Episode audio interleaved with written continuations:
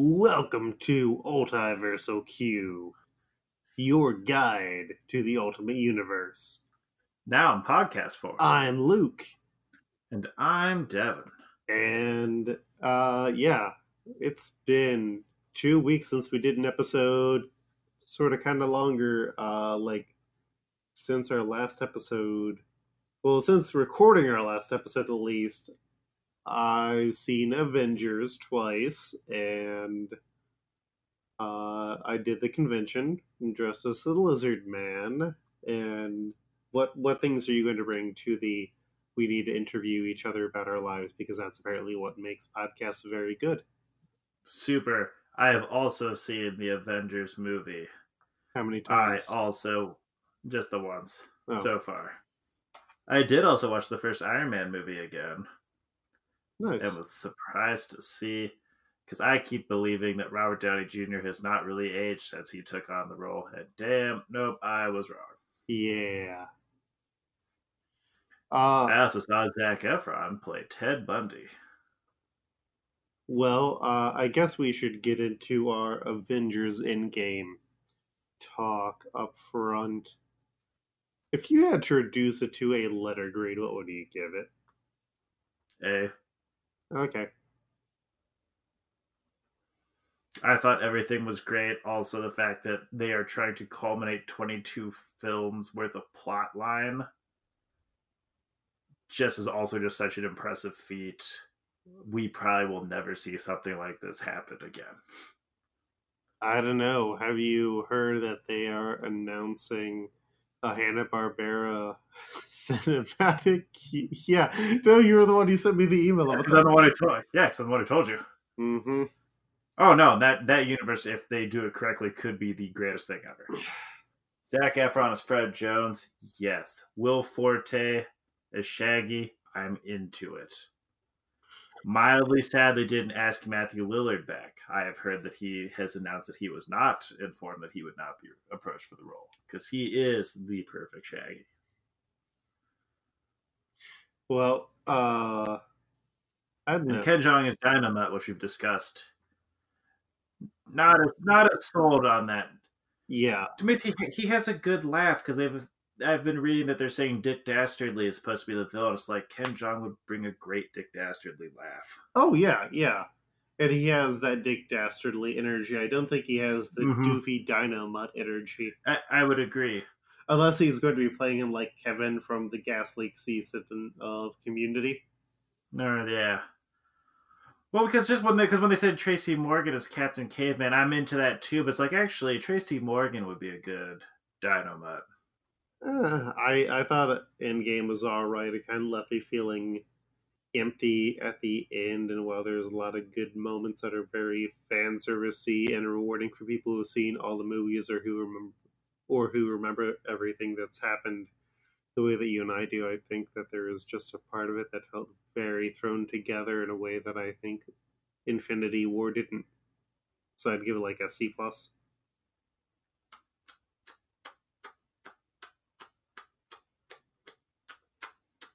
I mean, I've seen it twice, so and I had to actually like pay money for it both times. So you can keep at me all you want, but um, Why would you just use your A-list pass like a normal person, like I did?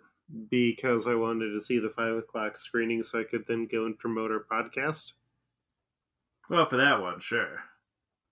And then I What also about the second time? oh, I bought a ticket for Abby, Oh, okay. Yeah. But That's not the same. Detective Pikachu this weekend. Yeah. Hopefully, Then I'm then I'm going out with friends tomorrow night because we're going to see Long Shot. cool. Yeah, I like Seth Rogen. Oh, oh, okay, that one. I, I kept thinking that it was like, no, it's not the Anderson he created the character. Um, and then it's like, oh, no, right. Seth Rogen, yeah, yeah, Charlize yeah, yeah, yeah, the political rom com thing. Yes. Where apparently at some point during the movie, Seth Rogen will get She's All That. It. Oh, okay. I thought you were going to say something different. No. Apparently, he gets the fabulous makeover, turn him from schlub to hub. Yes, you can plug all of your wires and cables into him. Yeah. He's compatible with Thunder cable, Lightning cable, USB, USB C. Uh, those weird things from like your phones in the 90s where they all had different charging cables. Yeah. He'll be your hub for all so many. hmm And um, yeah, I also had Gym CityCon, which, uh, you know, not everything went the way that it uh, was expected, but Zach and I had a lot of fun. Nice. I got to throw tiny children around, and Nice. I drew a lot of X Men or. X Men related characters. Yeah. Uh, hopefully, I need to get around to pulling the audio off my phone. Zach and I did some full post show recap because our attempt to record the panel went horribly because the panel was a fiasco. I did wear my lizard costume, but because the rooms weren't set up properly, we didn't really have time to figure out any video solution. The turnout was not good. Uh, we were interrupted by a British gentleman who decided to make himself the third chair on the panel. And yeah, it was just a weird Is he allowed to do that? Uh, Could you no. not politely but firmly ask him to leave? We would have lost a quarter of our audience if we did that. A quarter to a third of our audience, depending on when we would have asked him to leave. Oh, I see. Yeah. Uh, not great turnout, though, considering we had a panel on like comics criticism and discussing things. It's like, oh, yeah, I mean, not sure what to get. Also, neither of us are like super big names. We didn't steal Chris Bachalo to come onto our panel. Next time. Yeah, we'll still see Bach next time. Did you have a good free comic book day, Luke? I got con crud, and so Saturday and Sunday I spent most of the day in bed. And you know what I did? You did not watch the teen movies that I told you to and read some Hellboy instead. I read all of BPRD, all Yeah. 10 compendiums between Saturday and Sunday. Okay, now you still have no idea about what the teens want. I have seen not another teen movie. Starring Captain America. hmm So, I mean, I had forgotten about that. But, I mean, did you even read the episode outlines that I wrote for Hellcat's uh, TV show? No, not yet. Yeah, and you also have not done any hunk voting. That is also true. Nobody has done hunk voting except for me because I'm good and perfect.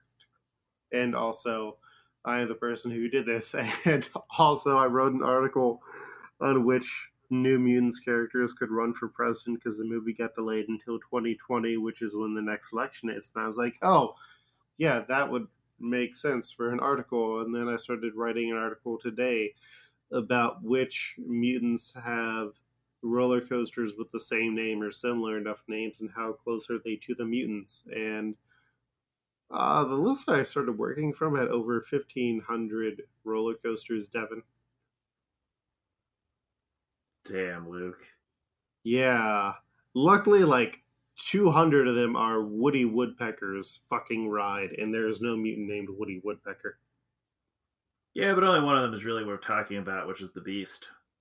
hmm Well, that was what inspired me. Uh, the most recent episode of Battle of the Atom.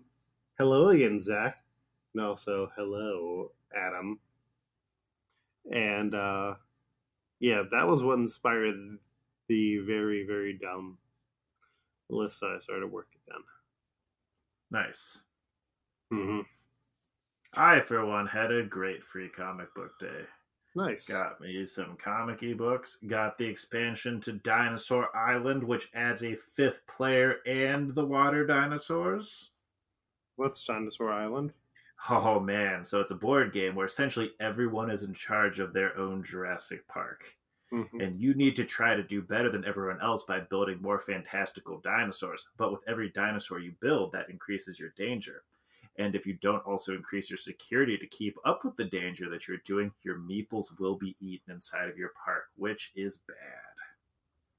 It's a Euro worker placement game Okay. is the best way to describe it. And Okay. then I got that phenomenal Spider-Man cover with the best that I posted on Twitter. Did you see? I don't think so. Oh man. So it is one where Spider-Man is getting choked out by Doctor Octopus on the front cover, and the little text that explains what's going to happen in the issue, which I wish more comics would do because it's great, was I need to break free from Doctor Octopus's grasp so I can stop the ghost of Hammerhead from murdering Aunt May. It's like yes, okay, This is a good cover. This is what comics need to be again. Hmm. Ridiculous premise, Well, phenomenal cover work. And then I went on to win third place at a Star Wars trivia contest. did you forget about Nien Nunb again? No, oh no, I got his question right. Oh, nice. What did he get I- wrong? Oh, there's a bunch of them. There's some behind the scenes questions I didn't know. There's a lot of questions like of background characters and just like what are their names. And like some of them, it's like I knew roughly what it was, but not quite. Like the person that Obi Wan chops his arm off in the cantina and New Oh, Hope. Baba. Yeah, if you know his name or what his uh Uh, what he's face? generally referred to as. Oh, oh face, Walrus Man. Walrus Man. Yeah. Yeah, I I, said you- wal. I said walrus face though, which was deemed not good enough. God, Devin, I forgot how much you hated Star Wars. Me too. You fake ass Star Wars fan. And my quote was not deemed the best, or my uh, team name quote was not deemed as good as the other ones. What was it? Uh, Master Skywalker, what are we going to do? What was the Is other one? Uh, looking for love in Alderaan places. That was dumb. No, that's a that's a people. That's a good one. No, they got that off Reddit. Yeah, but I mean, Mine was what the youngling asked. Mine is what the youngling asked Obi Wan before he went on his kill spree of the Jedi Temple. uh, don't you mean what the youngling asked uh, Anakin Skywalker? and by Obi Wan, and by Obi Wan, I mean Anakin Skywalker, of course. I see how you did so poorly. Also, you should have said not the younglings, because that would have been a better team name if you're all 30 something or late 20 to 30 somethings. Fair. So that's a free one for you. All right. Now that we have spent the first uh, dozen or so minutes of this podcast talking about personal life stuff, please nominate us for all of your podcast awards and recommend us to your friends. And now, are you ready to get into our three stories for today, Devin? Yes. Uh, so today we are covering Ultimate X Men, Volume 1, numbers 27 through 33, Return of the King. Ultimate Spider Man, Volume 1, numbers 40 through 45, Irresponsible. Geldof. Irresponsible is what it's collected in in the trades. And then Ultimate Spider Man, Volume 1, number 1 half. The one where Spider Man goes into the mystic pools of Jusenkyo and he is cursed to turn into a woman anytime he is splashed with cold water. Deviant Art says that's what happens here, and I don't want to make them angry. Uh, but yes, we are starting off with Ultimate X Men numbers 27 through 33, which goes through a few different art teams. The primary ones are Mark Millar, who did the writing and story in all of these, with pencils by David Finch, inks by Art Thibert, colors by Dave Stewart, and letters by Chris Eliopoulos. The other art team who popped on a few times was Adam Kubert on pencils with inks by Danny Miki, and also Chris Sotomayor also appeared a few times to do some coloring. Last time on Ultimate X Men and Ultimate War, it was good for absolutely nothing, except that Professor Xavier has been captured by S.H.I.E.L.D., Cyclops is thought to be dead after traveling to the Savage Land with Kitty and Wolverine, and the rest of the X Men are trying to deal with Magneto, who was woken up from his mind wiping because Beast was horny online. Lots of bad things happen to people because people are being too horny. That is why Cyclops might be dead. That is why Sonic has to be redesigned. Yeah. Too sexual of a design. Mm-hmm. That's why that Starbucks cup had to be removed from Game of Thrones. Too sexy. All it teaches me is that she is just like us. As a queen, it's like, yeah, I can identify with that. you are my queen, Devin. Oh, thank you, Luke. But you will never be royal, royal. But I will call you Queen D.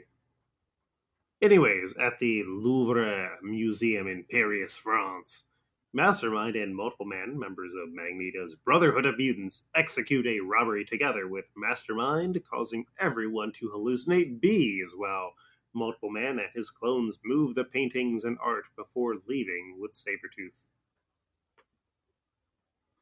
Meanwhile, at the White House, Nick Fury is showing Dick Cheney their new Sentinels, who are SHIELD agents in non metal armor and weapons, and the White House is being set up to protect them. Fury also explains that they are finishing up a satellite that will allow them to attack groups of mutants, expecting them to be pockets of the Brotherhood or the X Men, and they want to stop them before they start committing those robberies. Meanwhile, in Glasgow Station, Moira MacTaggert returns to her hidden mutant camp as she struggles to help the mutants uh, while they are hiding because she does not have access to proper supplies. That is when Nightcrawler Kurt Wagner who had been with the government's Weapon X program, calls her to find out that she is not sure how to reach the X Men because she has not been able to get into contact with them. But he starts heading to her location. Back at the Citadel, Magneto's base, Forge, yay, is working on a power enhancer for Magneto for which he has been promised all of Canada after it happens, which, oh man, Ultimate James Lees is going to get fucked over. Mm-hmm. He hates that guy. James doesn't listen to this podcast. So it's fine. James doesn't listen to any podcasts. Yeah. I love you, James. Uh, and Sabretooth isn't super happy about Forge getting promised all of Canada uh, Sabretooth and the Blob are also wondering why Magneto is collecting a bunch of art before they sort of realize he is living his childhood dreams out on his floating asteroid base.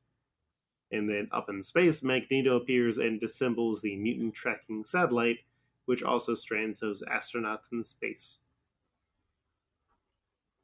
Dick move, but also not a dick move. Mm-hmm. In Chicago, a group of mutants are causing some trouble, so Colossus comes to put a stop to their car, and Iceman then goes and freezes them while Wolverine takes out their ship, and Storm helps stop the fire they cause with the weather. I did like the bit that they had here with the uh, predictive mutant who is ultimately unable to do anything to change their situation. Mm-hmm. Uh, for the time being, though, the X Men are moving house to house with Jean hiding their presence but they are all under a lot of stress, especially with Jean still being uh, processing all the Phoenix events and losing Mr. Scott Summers, which she now thinks uh, Wolverine caused, probably because he might have. In Cuba, though, at Camp X Factor in Gitmo, uh, Fury tries to get Xavier to give up Magneto, but he's not a snitch and he still thinks he did the right thing. So brings in the newly captured Nightcrawler, who he plans to torture, but Xavier still won't break. Back at their base, Jean's uh, re- resentment towards Wolverine is starting to show as her abilities allow her to move past his mental blocks. When Magneto appears through a hologram using a device that Forge created, he offers one final chance to, uh, to either join the him or die, and he gives them seven days to make their choice.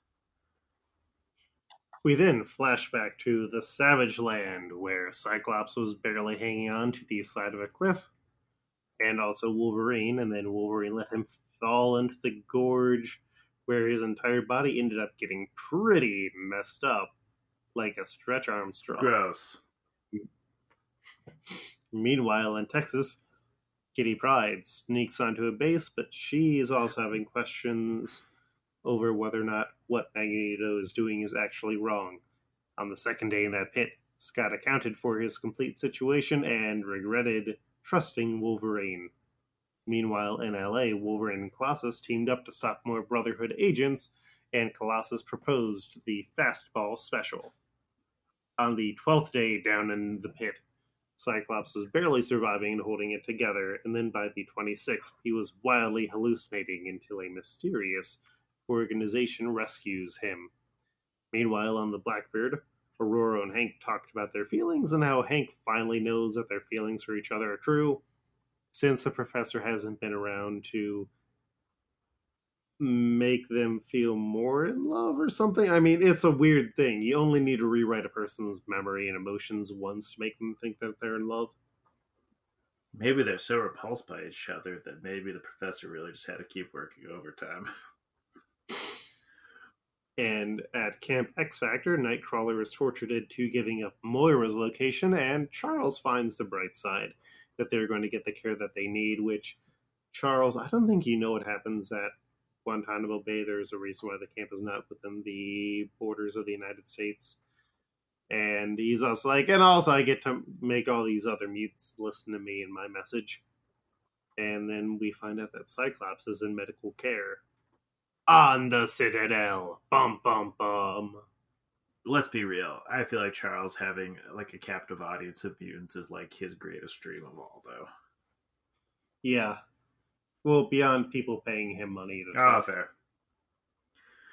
Magneto prepares to enact his big plan where the idiot has an arc of only two of each animal, including humans, and Magneto, you need like 50 to 500 of each species to preserve that genetic health, my dude. Yeah, I did my research for this part again, and like Noah's Ark, because Magneto says he is going to do a reverse Genesis, even though like Genesis does not end with Noah's Ark. Yeah. Like Magneto, you got a lot more weird biblical stuff to get through. Your plan is just very dumb. The Torah, Luke. He is reading the Torah.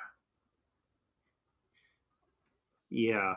Well, also Magneto around this point says that there's only five continents on the Earth. And that's when Magneto teamed up with Kyrie Irving and came out as flat earthers.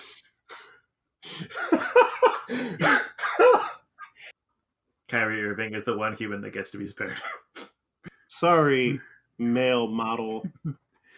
Yep. Uh, so far, every mutant who Magneto's reached out to, who knows him, has turned him down. Uh, Forge goes to talk, though, and he's worried about Magneto's plan to reverse the magnetic poles because that is a very bad idea. The doctors on the Citadel are frustrated about Magneto's plan as well, but when they arrive, one of them recognizes him as Cyclops and gets optic blasted. He takes a doctor hostage. So Magneto gets in high big machine and starts a series of attacks, including one Oh, his. Oh, yes. So Magneto gets in his big machine and starts a series of attacks, including one on the X Factor camp, where they pull out Xavier and the other mutants. As Magneto feels his power growing, Cyclops in his briefs blasts Magneto, and Magneto gloats about how, how Cyclops is all alone when Cyclops reveals that he is called the X Men, who then suddenly crash in with the Blackbird and start wrecking things up. Storm electrocutes Magneto, while Jean uses her psychic powers to allow Scott to see, and Wolverine then decapitates Sabretooth. uh, Magneto does his big I'm not down yet as Kitty works to disable the machine, but Magneto in the machine sets off a nuclear reactor explosion near Miami, something that he is not able to stop. I do like how great that moment when the X Men crash in feels because this is like not even Silver Age Magneto. This is like if Silver Age Magneto actually did not understand science enough to know that what he was doing was super bad and Yep. dumb.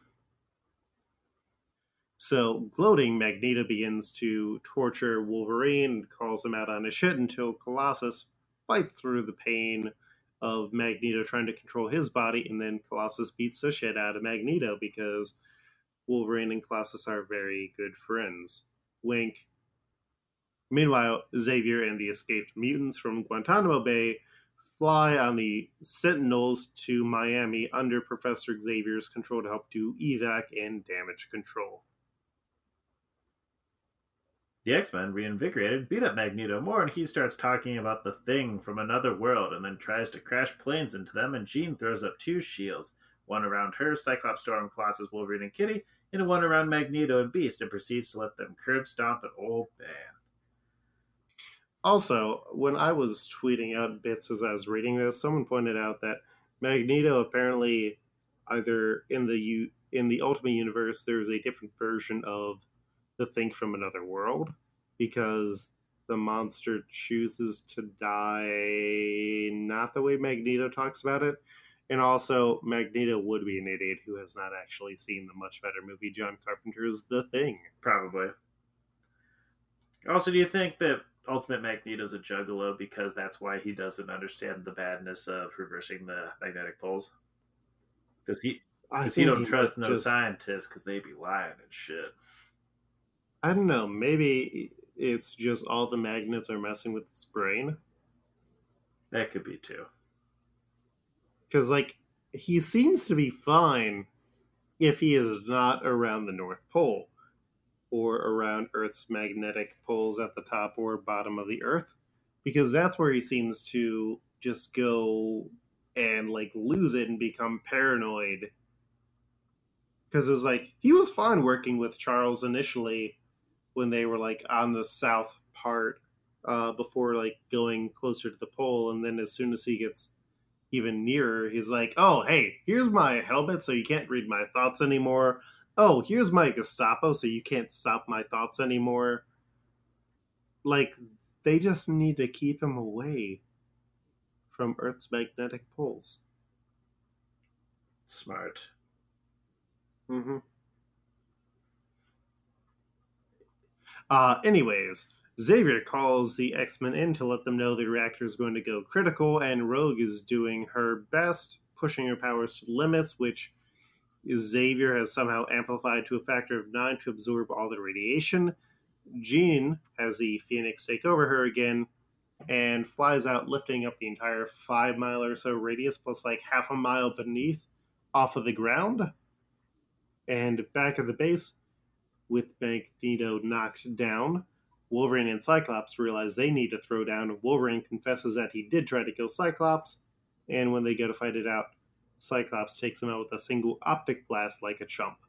Meanwhile, in Florida, the Phoenix Force is still moving the nuclear area into space when humans around them start to crowd, and the X Men are worried that they might be going to attack them. But it turns out that, oh, if you prevent a nuclear blast that would destroy the entire east coast of the United States, they're going to cheer you on. Even if they usually don't care for you. Mm-hmm. With the mm-hmm. world saved by the X Men and Wolverine removed from the school, the president's got to hand it to the X Men, which Fury is fine with, but others are against. Fury suggests making the X Men a government controlled and funded agency who are their future. So, a few months later, at the new school during Parents' Day, the Ultimates, the X Men, and the potential students and families meet up with Rogue joining the school along with Nightcrawler. Professor James Braddock also shows up and explains his daughter Betsy ended up in the body of Kwannon a comatose Japanese woman who apparently consented despite being in a coma. He also mentions he's working on an EU version of the Ultimates. Um, that Kwannon thing is weird as hell. Like, why, Mark? Why? Why you gotta bring Kwannon into this? Yeah. Well, to me, it's like with some of these with these redesigns, it's like just make Betsy Asian from the get go. Yeah, like make her like Lord Braddock or whatever had a wife in Hong Kong. Yeah. And then he divorced her because he had to marry a white woman or something like that. Yep. No, I agree. Uh, meanwhile, Beast's parents show up, which he didn't expect because they don't really like him, but now they're writing a book on raising mutant kids despite the fact that they are shitty parents. So Storm comes over and freaks them out. Thor and Jean, meanwhile, talk about how military funding should instead be used for the greater good, and then about the Phoenix, and Thor tells her to still be careful. And Fury and Xavier share a final moment, looking forward to working together, and then Xavier leaves to feed his cat, Mystique. That Mystique drop is good because Xavier has had that cat since like the first issue, Mm-hmm. and this is where we finally get the name, and it's like, oh yeah, okay, that is very good. Uh, Magneto, meanwhile, envisions his escape and revenge, brutally murdering everyone, and then destroying the world except for America, which will be under his control. But in reality, he was reading a letter that was written to him by a fan, which is weird. But like Magneto's like, oh no, that's a stupid plan, even though I'm pretty sure North Pole Magneto would have been like, oh yeah, no, this is great. I want to do all of this. Like, he's away from the pole. He's doing fine now. And I mean, that's always good for him. Yeah. So Charles visits, they discuss the world, Magneto being a celebrity. And meanwhile, in Canada, Cyclops finds Wolverine killing and eating a bear raw, and Cyclops wants to apologize. Cyclops should not apologize. No. It's like Cyclops, you were in the right. There's literally nothing you did to possibly be in the wrong. Like- There was like radical forgiveness, but then there's also being a dinkus. Mhm. like a Wolverine is a person with massive antisocial tendencies that may have been the results of years of him making horrible choices and being forced into horrible situations. But also, you do not owe him any forgiveness for what he did. He needs to make the first step.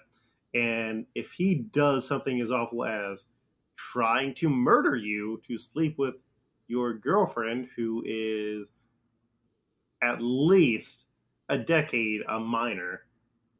We don't know how old Wolverine is at this point. Well, no, No, no, because he actually, was did, didn't recognize World she's not a yeah, minor. Like she's just over eighteen. that, Because after after we said that she Yeah. was, it was like actually no. I'm pretty sure first issue they specifically say she's nineteen. yeah, okay. So more okay, he is still, just a creepy old man. yes, who fought in World War II. Like, it's still, Okay. no, if your first thing is to try and kill a boyfriend of a woman who's several decades your minor to hook up with her, uh, you need to get right with yourself. So, Cyclops, maybe let him go and eat some bears Mhm. raw. The real question is though, Luke, can Wolverine even date anyone at this stage in the game? Half Uh, half your age plus Exactly. seven. I guess I guess this Uh, Wolverine isn't as old as normal Wolverine.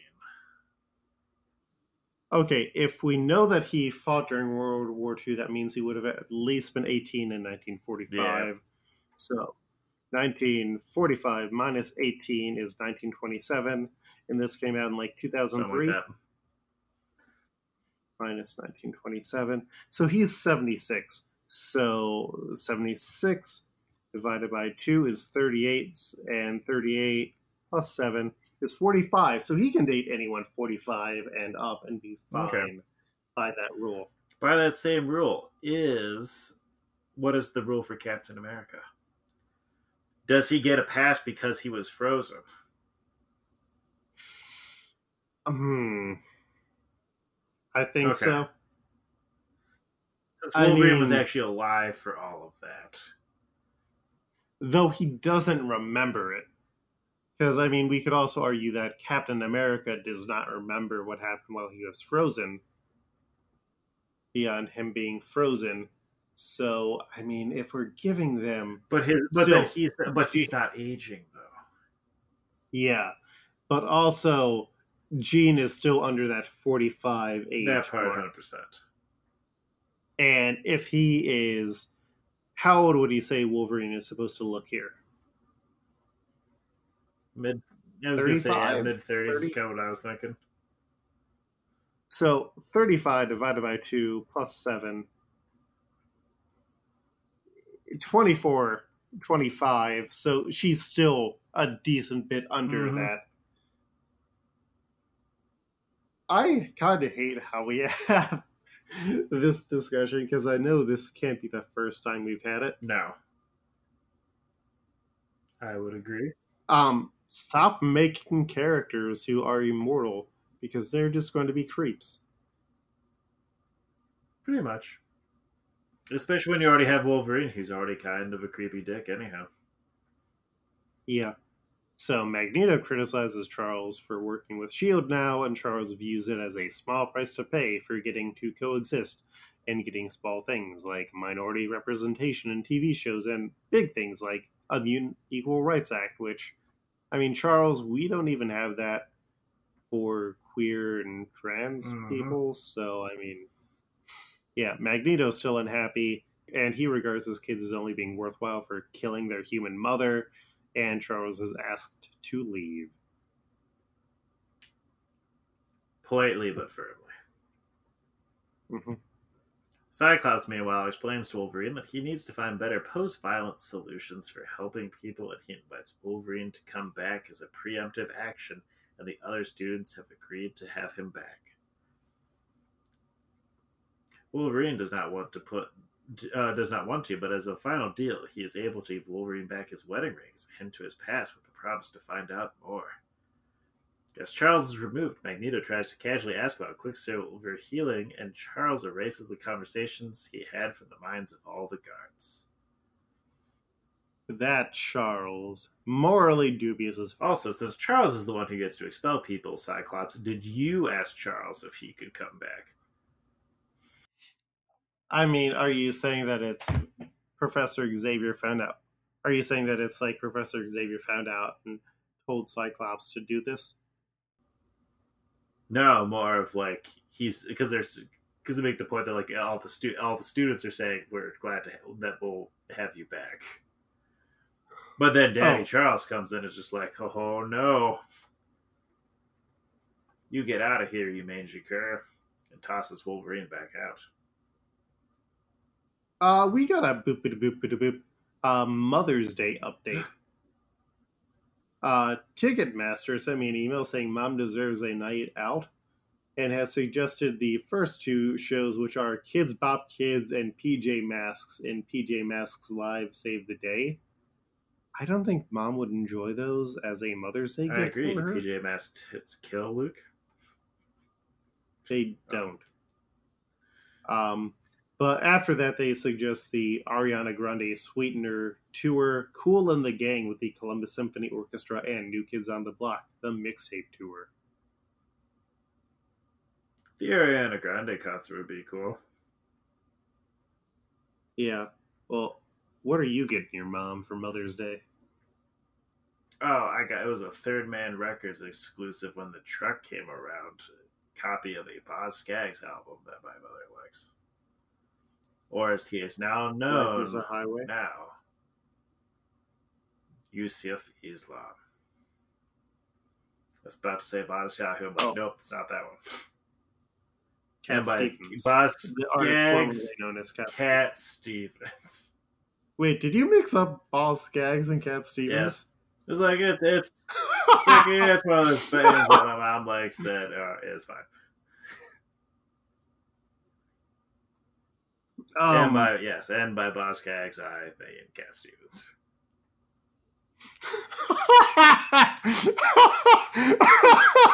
Devin. Devin. Okay.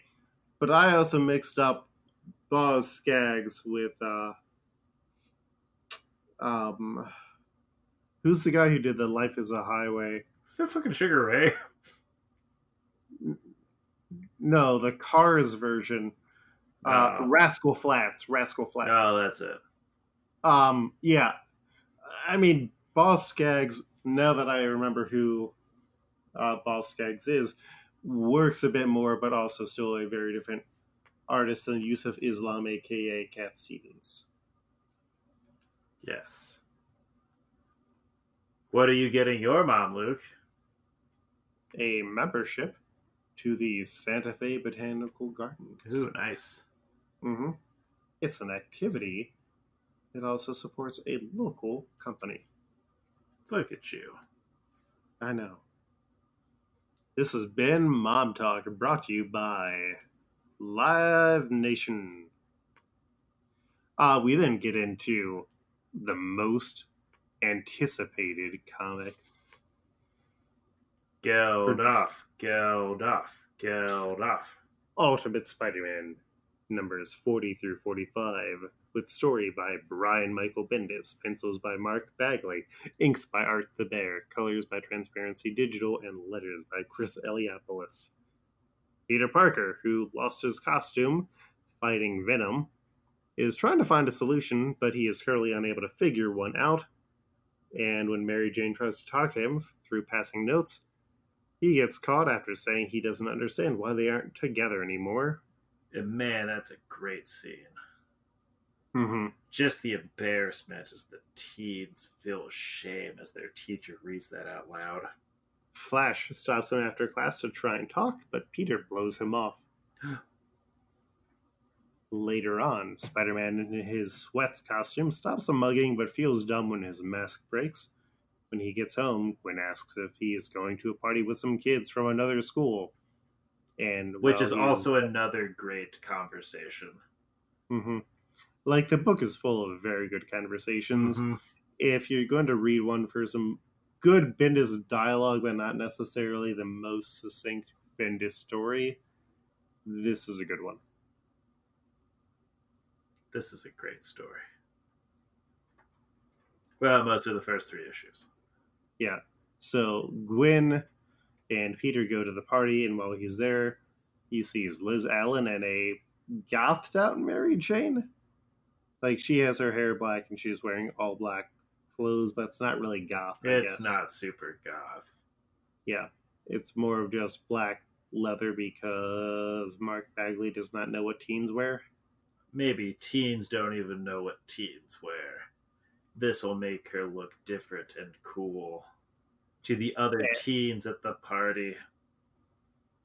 And it's awkward for Peter, so he goes to leave with Gwen when they hear the crowd chanting. You want to start chanting? Geldoff, Geldoff, Chanting Geldoff, Who's Geldoff. using go power to destroy cars. That's when the fuzz arrive and everyone starts to scramble through the house. Peter and Gwen help MJ and Liz get over the fence and then get to a bus stop. Two other students know Geldoff is a mutant foreign exchange student. Liz once again reminds us all about her dead mutant uncle, and Gwen then reminds everyone that her dad was killed by Spider Man. But luckily, the bus comes and Peter's able to feel less weird about everyone talking shit like this. But he and MJ end up sitting together and Peter tells her that he lost the costume. MJ gives him a letter to open when he gets home. He gets home and he opens the letter, and she says that she loves him but needs to work out her communication skills, and then that's what he runs on over, and they make out and get back together. Oh yeah. At school the next day, Peter's confused why people like Geldoff so much. Which I'm sorry, Peter. He's a cool teen who's blowing up cars with his mind there's a lot of reasons to think he's cool. I mean, if Peter could blow up cars with his mind, I I don't think he'd handle it as well. definitely not. But then he sees Mary Jane, and Flash once again tries to talk to Peter, but this time MJ and him tell uh, Flash off. I don't know what Flash is trying to talk to them about, and I'm looking forward to this getting resolved. I know what he's going to talk to him about. Is Flash impreg? Because the DeviantArt art that I saw would make me assume that. I do not believe so. Okay. This was also a weird issue to also because especially with knowing what Flash is going for. For starting to read this series because it's like, oh, this is the one series where Flash isn't actually being a super huge jerk. No, Peter is just being a jerk because of what Flash has done in the past Yes. to establish their relationship. So, Liz, meanwhile, explains that Geldoff is now attacking things at his school, and Peter wants to go, but he has no costume, so MJ gives him half a costume that she had been working on, which is pretty much the top part of the costume, but with a really long shirt bottom, and then the khakis that he was wearing. Peter swings across the city to find Geldoff and the other students after he had exploded some more cars, and the police are also there. Geldoff begs Spider Man to take him away, and when he is refused, Geldoff just grabs onto Peter, and they end up on the ceiling of the school. Peter gets to talking and finds out that the principal suspended half of the football team because of the cars he blew up at the party.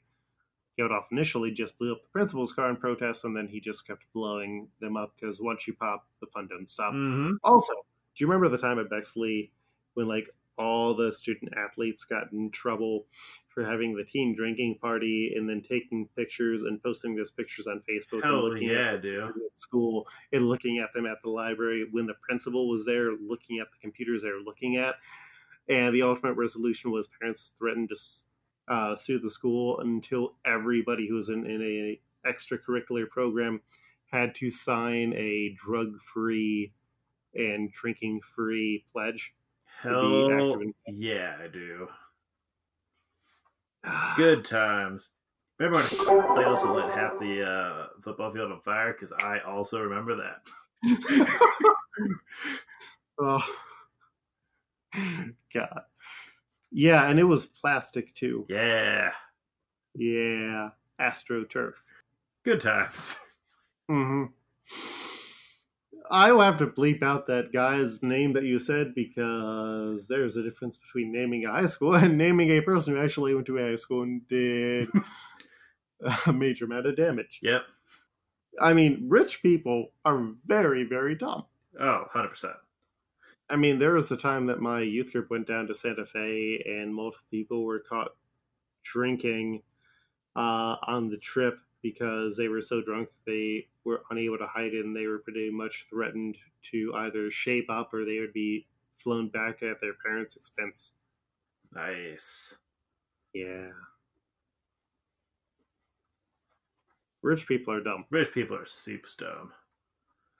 hmm But anyway, back to super cool teen Geldoff. When Peter talks about his powers, he says he thinks that Geldoff's a mutant, which Geldoff doesn't like because he's a Latverian orphan who was adopted and taught not to like the mutants.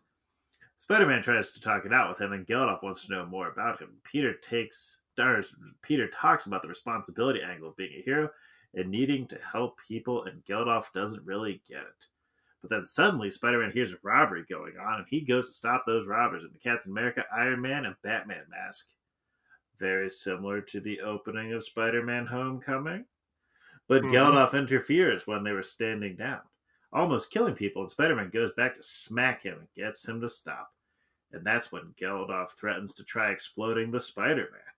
But that's when, luckily, Storm, Jean Grey, and Kitty Pryde show up, looking for Geldoff.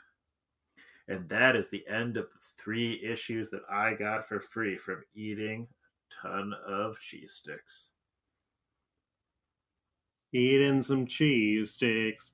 That's how you got to meet Geldoff. Mm-hmm. Back at school, the principal evacuates everyone early after informing their parents, and the X Men introduce themselves to Geldoff, and he faints, realizing that it means that he is probably a mutant. So Spider Man and the X Men get to talking about him actually being Spider Man, and Geldoff recovers only to faint again. They still aren't fully sure if he is a mutant or not, so Professor Xavier psychically tells them to bring him back to the school, and Spider Man is invited as well. But back at the school, Mary Jane's mom, and Aunt May, she'll have to pick up MJ, Gwen, and Peter, but Peter is missing. On the plane, as Spider Man explains about losing his costume, Geldoff wakes up again and explodes the Blackbird, and as it starts to crash, Peter gets sucked out of the plane.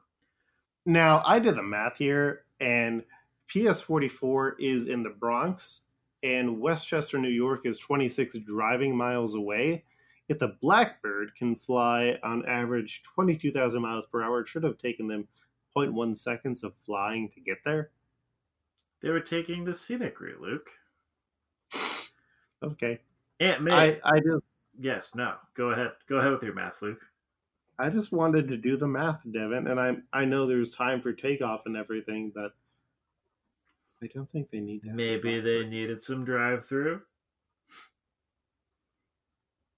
you can't move a military grade plane through a drive through.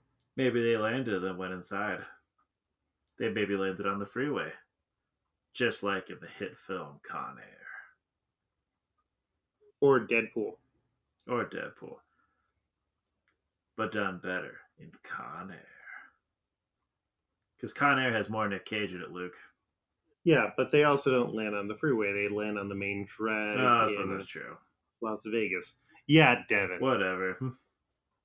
My thing actually had them landing on the hot, on the freeway. Whatever, Luke. Whatever.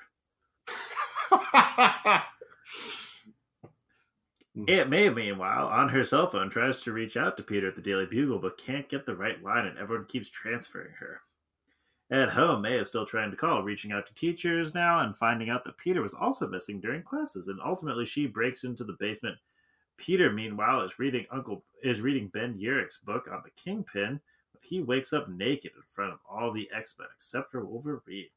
The Storm explains that they had saved him from falling, but they had to take off his mask to check on him, and then he blurts out his name, revealing his identity to them. My question is: Is this like between? Is this before them getting Wolverine back, or is Wolverine just doing something else? Because if the X Men show up and Wolverine isn't there, the first question we should be asking is, "Where is Wolverine?" Always. May, meanwhile, examines his basement lab but finds nothing, including clues that reveal that he is secretly Spider Man. Geldoff ends up waking up, and Charles has him psychically sedated and finds out that Geldoff was actually a mutate who was supposed to be made into a mutant, but his powers didn't activate until later when he had been given up for adoption. Xavier plans to write about this, but Spider Man is more concerned about Geldoff's fate since he's mutant phobic, and Xavier is just really kind of nonplussed about the entire thing. Spider Man has a brief fantasy of escaping with Geldoff fighting X Men along the way, and Xavier promises to help him out, and Geldoff apologizes for what he did, and Spider Man realizes it is incredibly late, and when he gets home, Aunt May stops him, and we never see Geldoff again. R.I.P. Geldoff. Yeah, Xavier's like, ah, yes, Mr. Geldoff, you are not actually a mutant, you are a mutate, which means that you had your genetics changed to give you your powers. And as a result, I'm going to murder you and then present several reports. And because you will be dead, you will not be able to argue against what I said, including the fact that you love to eat farts. The paper is Geldoff the Mutate, who could explode things, really love to eat farts. By Charles Xavier, PhD, PhD, PhD. Poor Geldoff. Yeah, I was always surprised that they never brought him back. It's like you did spend five whole issues like setting this dude up.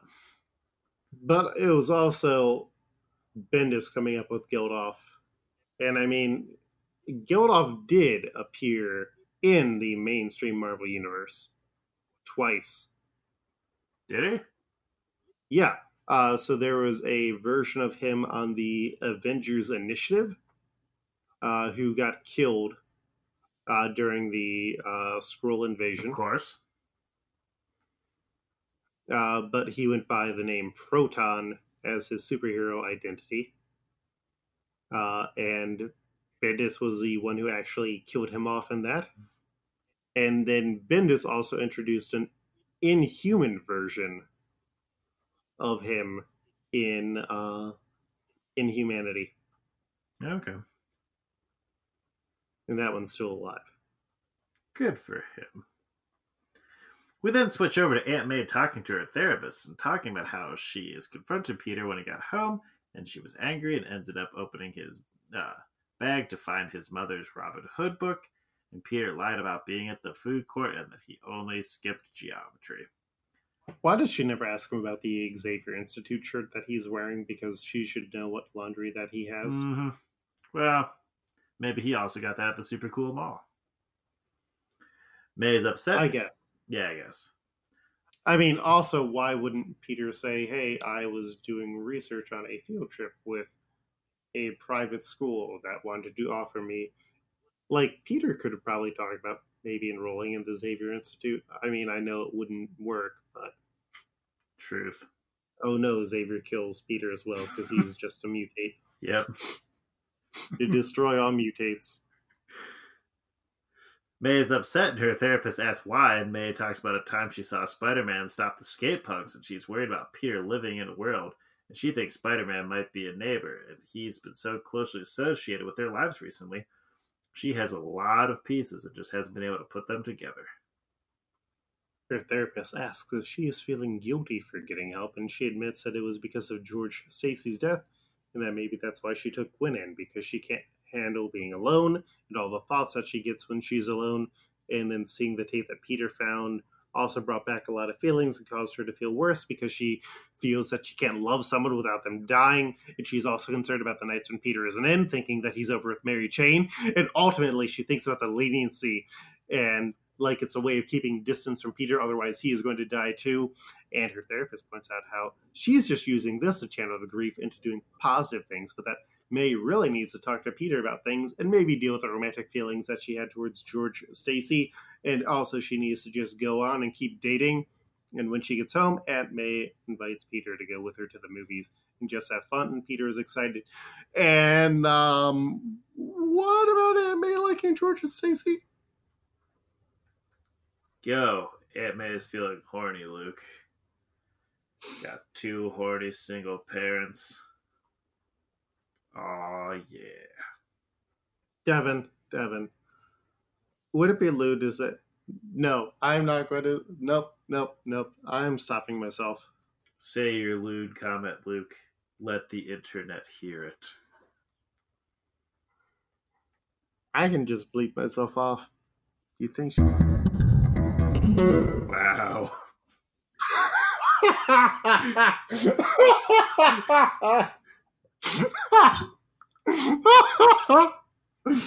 oh. Yes. uh, we then have Ultimate Spider Man 1 half, which was an issue offered through Wizard Magazine, issue number 146, with a special uh, holder and certificate of authenticity. It was again by Brian Michael Bendis with pencils by Mark Bagley, inks by Art Thibert, colors by Transparency Digital, and letters by Chris Eliopoulos. Everyone's favorite pal, J. Jonah Jameson. And the staff at the Daily Bugle are meeting and discussing a story. Tara Keegan, a black woman, walked out of a store followed by Warren Hepburn, an employee who accused her of trying to steal shoes when she stuck them into her bag. Hepburn asked to see the bag. She refused, so he assaulted her, throwing her against the store wall. She called and said she was pregnant and needed help. Clarence Wilson, a black man, forcibly separated the two, but Hepburn now was calling for help while Wilson tried to force him to apologize. Then Danny Rand stepped forward, asking Wilson to let Hepburn go, and when he didn't, Rand kicked him in the head and then prepared to use his powers to attack. Spider Man swung in, socking Rand and inadvertently hitting Hepburn in the face and knocking the shoes she stole out. The punch was captured on camera. When Rand went to fight Wilson, still, Spider Man knocked him out and Danny Rand, when stopped by the police to give his statement, felt disillusioned about being a vigilante because Spider Man kicked him. Jameson wants to run the picture and the story on the front cover, and Ben Urich has an issue with Jameson's take on the story.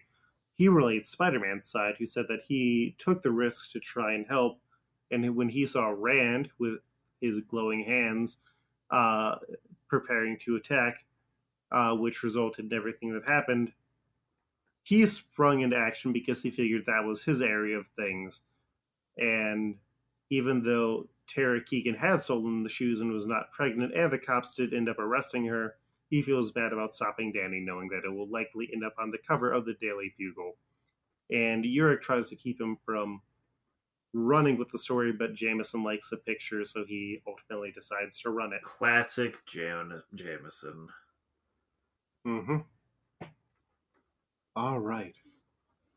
So this episode's running a bit long, probably because we did all that good content when we were talking about our personal mm-hmm. lives.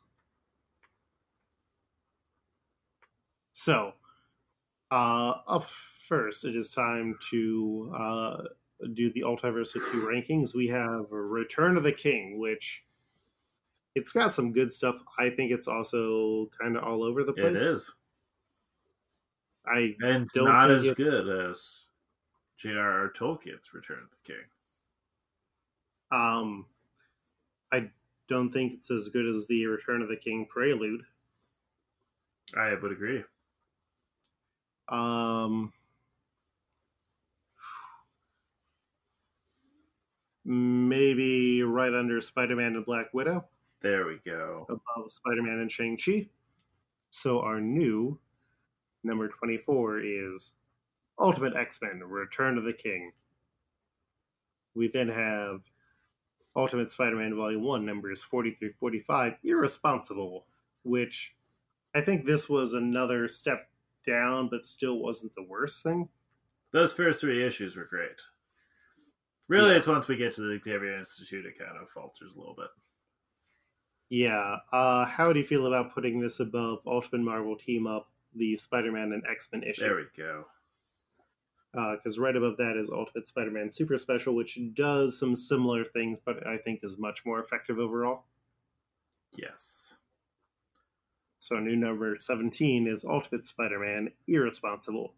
And then we have the untitled half issue. Uh, our current other half issue is right under the Return of the King prelude. That's the Ultimate X-Men one. Um, how do you feel about this one? I feel like it's trying to do something, but it does not stick the landing. Yes, but I liked it better than the last half issue. Yeah. Um, how would you feel about putting it? Hmm. Um, right under World Tour, above the Return of the King trailer. There we go. So a new number twenty-one, Ultimate Spider-Man, one half. All right, so that brings our list up to thirty-seven different issues, or thirty-seven different stories. Yay. Mm-hmm.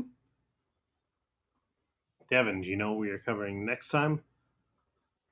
Is it some Ultimate Spider Man again? Mm-hmm. Do you know what that volume is about? I don't remember. Uh, we are going to be covering the content in the eighth one, Cats and Kings. Where also Black Cat going to cover- appears. And soon, well, not super soon, we'll get to get to the issue where that time the Black Cat threw up on Peter's dick. Truly a classic for the ages. we are also going to be covering Ultimate X-Men Volume 7, Blockbuster, which is also going to have uh, Wolverine doing some Wolverine stuff and teaming up with Daredevil and Spider-Man. Yay, more Ultimate Daredevil. Yeah, maybe he'll finally be good. Don't bet on it, listeners. Now, Devin, where can people find you Uh, online? you can find me online at FreddoFett. That's F R E D D O F E T T. And Luke, where can people find you? You can find me online on Twitter at, at. That's K O L T R E G. Uh, you can also find me on uh, RPG Pals Club, uh, Exiled, you know, other podcasts. Uh, it is late and my voice is starting to die out because of allergy medications running out. Uh, if you're listening to this and you don't know, just go to Altiversal Key. You can find all about the shows. You can find out about the Patreon, where I'm going to be putting up some bonus content from the convention now that I'm not sick and dying to the same degree. And if you can do me a favor, you got a friend who is like, oh, Miles Morales, that's a character I like. I wish there was a easy to understand story explaining this university that he came explaining this university came from. Could you go to them and say, hey, you don't get to get off that easy. Comics are made to be complicated for a reason. Uh you should listen to this really weird podcast called Altiversal Q. That's a spin-off, but also a continuation of another podcast on alternate comics universes uh, they're talking about stuff. There's a teen who blows up cars, and Spider Man has to talk to him. and they talk about embryos and genetic processing. And then Professor Xavier probably kills him. 100% Check out the podcast. Yeah. Uh, anyways, we'll be back in another two weeks. Talk about stuff. And then, you know, we got the week after that, What, Devin. Luke? X Men, Dark Phoenix. Let's see if Fox won't mess up that storyline the second time. They probably will then. Well, yeah, I don't have the best of faith in it. Yeah. I'm not. I'm not the biggest fan Yeah, of what's her name. Yeah, Sophie Turner. Well, we'll find some way that we'll do a bonus episode. Uh, until next time, we will catch you on the flip mode. peace.